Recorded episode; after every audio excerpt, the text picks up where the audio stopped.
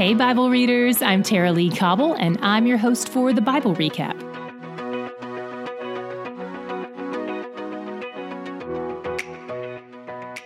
If you're doing our New Testament plan, you finished book 21 today, and if you're doing the whole Bible, you finished your 60th book. This is also our last of Paul's letters, or our final Pauline epistle if you're feeling fancy, but you can only say it like that if you're wearing a monocle. I have to make some jokes because this day in the reading plan always makes me sad. It's where our time with Paul comes to an end. He's in prison in Rome, probably for the second time, and he's awaiting his trial and expects to be executed. And he's right. He writes this letter to his mentee Timothy to give a few final instructions, but it also seems just out of loneliness. He's been abandoned by lots of people because he keeps landing in prison, which not only means it's easy for people to forget him because out of sight, out of mind, but also because his frequent imprisonments have added up to a less than stellar reputation, when bad things keep happening to a person, it's easy to assume they're doing something wrong. But as we know, Paul is in prison for doing something right, the very best thing. In verses 6 through 7, he reminds Timothy, and probably himself, that if we don't actively engage in the gift of our faith, we'll default to fear. But because God has granted us faith, we have access to power, love, and self control through His Spirit. Fan into flame the gift of God which is in you through the laying on of my hands, for God did not give us a spirit of fear, but of power and love and self control. Because of what's happened to Paul as a result of preaching the gospel, Paul probably worries that Timothy will shrink back from speaking the truth. So Paul challenges him Don't let this deter you. Don't be ashamed of the gospel. And don't be ashamed of me here in prison. There is nothing to be ashamed of. This is a badge of honor. In verses 8 through 9, Paul invites Timothy into this suffering and says this is what God has planned for them all along. He says, Share in suffering for the gospel by the power of God, who saved us and called us to a holy calling, not because of our works, but because of his own purpose and grace, which he gave us in Christ Jesus before the ages began. In verses 12 and 14, he uses the word guard twice in a way that paints a beautiful picture for us of what he's been saying all along. In verse 12, he says, I am convinced that he is able to guard until that day what has been entrusted to me. In verse 14, he tells Timothy, By the Holy Spirit who dwells within us, guard the good deposit entrusted to you. So God's guarding Paul, but Timothy has to guard himself?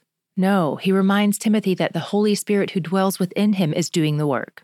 Paul demonstrates here how God is at work in us and through us to accomplish what he has promised to us and for us. God is guarding us, and as His Spirit works in us, He engages us in that process.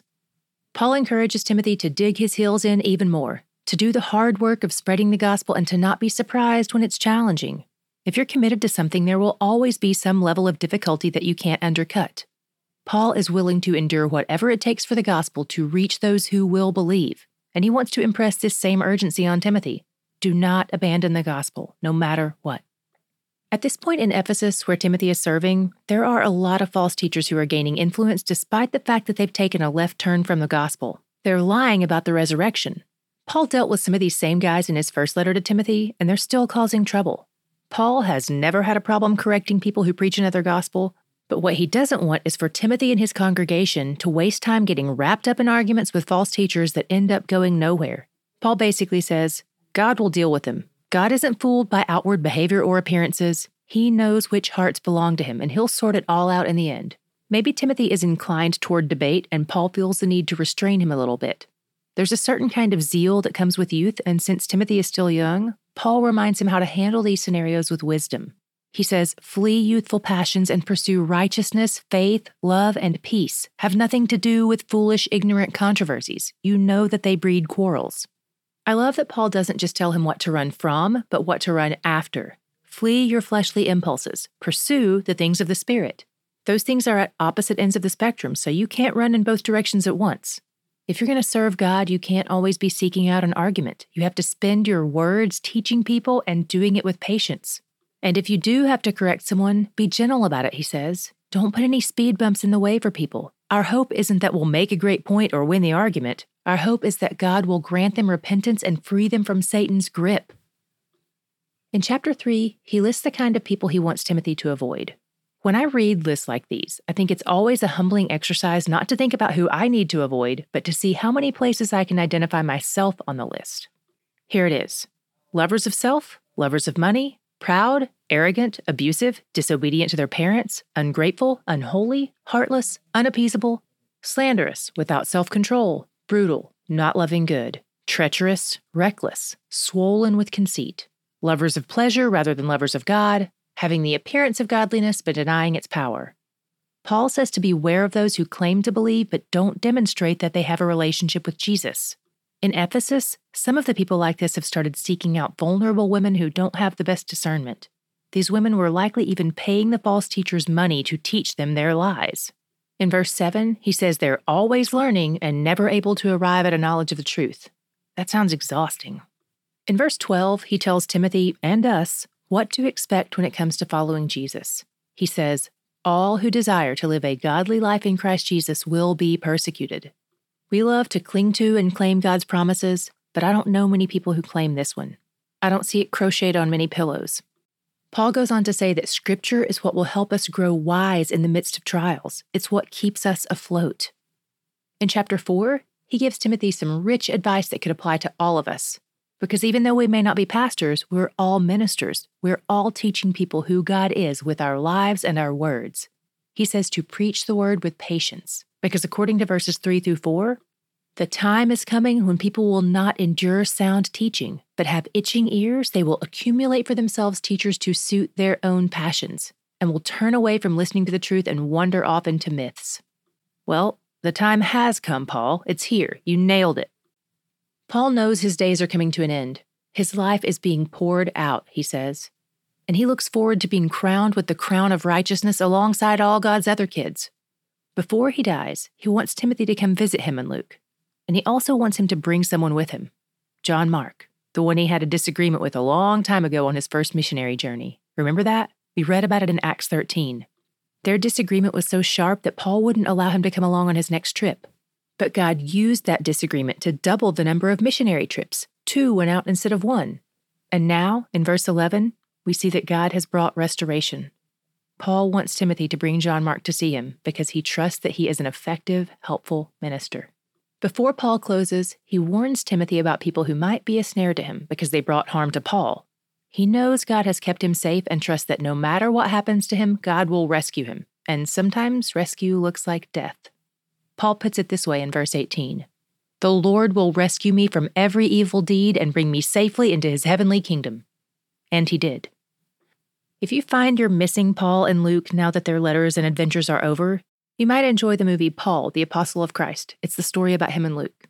We've linked to the trailer and the movie in the show notes. My God shot today was in 3:16 through 17. It says, all scripture is breathed out by God and profitable for teaching, for reproof, for correction, and for training in righteousness, that the man of God may be complete, equipped for every good work. God breathed out the words we read today he gave them to us for a variety of reasons to rebuke us when we're blatantly sinning, to correct us when we're making foolish decisions, to train us in righteousness so that we can hopefully grow into people who need less reproving and correcting, so that we will be complete, equipped for every good work He has prepared for us. His word is a gift of grace and wisdom. The fact that we have access to it, that we can hold it and read it and understand it, I can't get over it. No matter what gifts you get this year, you'll have a hard time finding anything that tops this. Knowing his character would be impossible without his word or his spirit who breathed out his word. I'm so glad I know him. He's where the joy is. Tomorrow we'll be reading the books of 2 Peter and Jude. We're linking to both video overviews in the show notes, so check those out if you have a chance. You've heard me talk about my TBR team all year, and I would love for you to meet them. You already know me, Tara-Leigh, but here's everyone else who works so hard to keep bringing the Bible recap to you every single day. I'm Olivia Lee, and I'm Tara-Leigh's executive assistant. I'm Laura Buchelt, and I'm the TBR project manager. I'm Sarah Billings, and I manage the TBR email account. I'm Jane Long, and I help with TBR operations. I'm Allison King, and I'm the sound engineer. I'm Lindsay Herring, and I'm the video editor. I'm Meg Mitchell, and I'm the Recaptain Community Manager. I'm Sarah Yoakum, and my team and I manage the Bible Recaps social media. I'm Omar Cardenas, and I help manage La Sinopsis de la Biblia. I'm Arlette Blackwell, and I help manage La Sinopsis de la Biblia. And I'm Bonnie Hartwig, the director for the Bible Recap. Thank you so much for your support for this ministry and for our team. We love what we get to do, and we especially love being a part of this TBR family with all of you. It's not too late to start a new Christmas tradition. You probably know the story of A Christmas Carol, but you've never heard it like the New Hope Nation rendition. Scrooge, a Christmas Carol podcast, will draw you into the powerful story of forgiveness and redemption.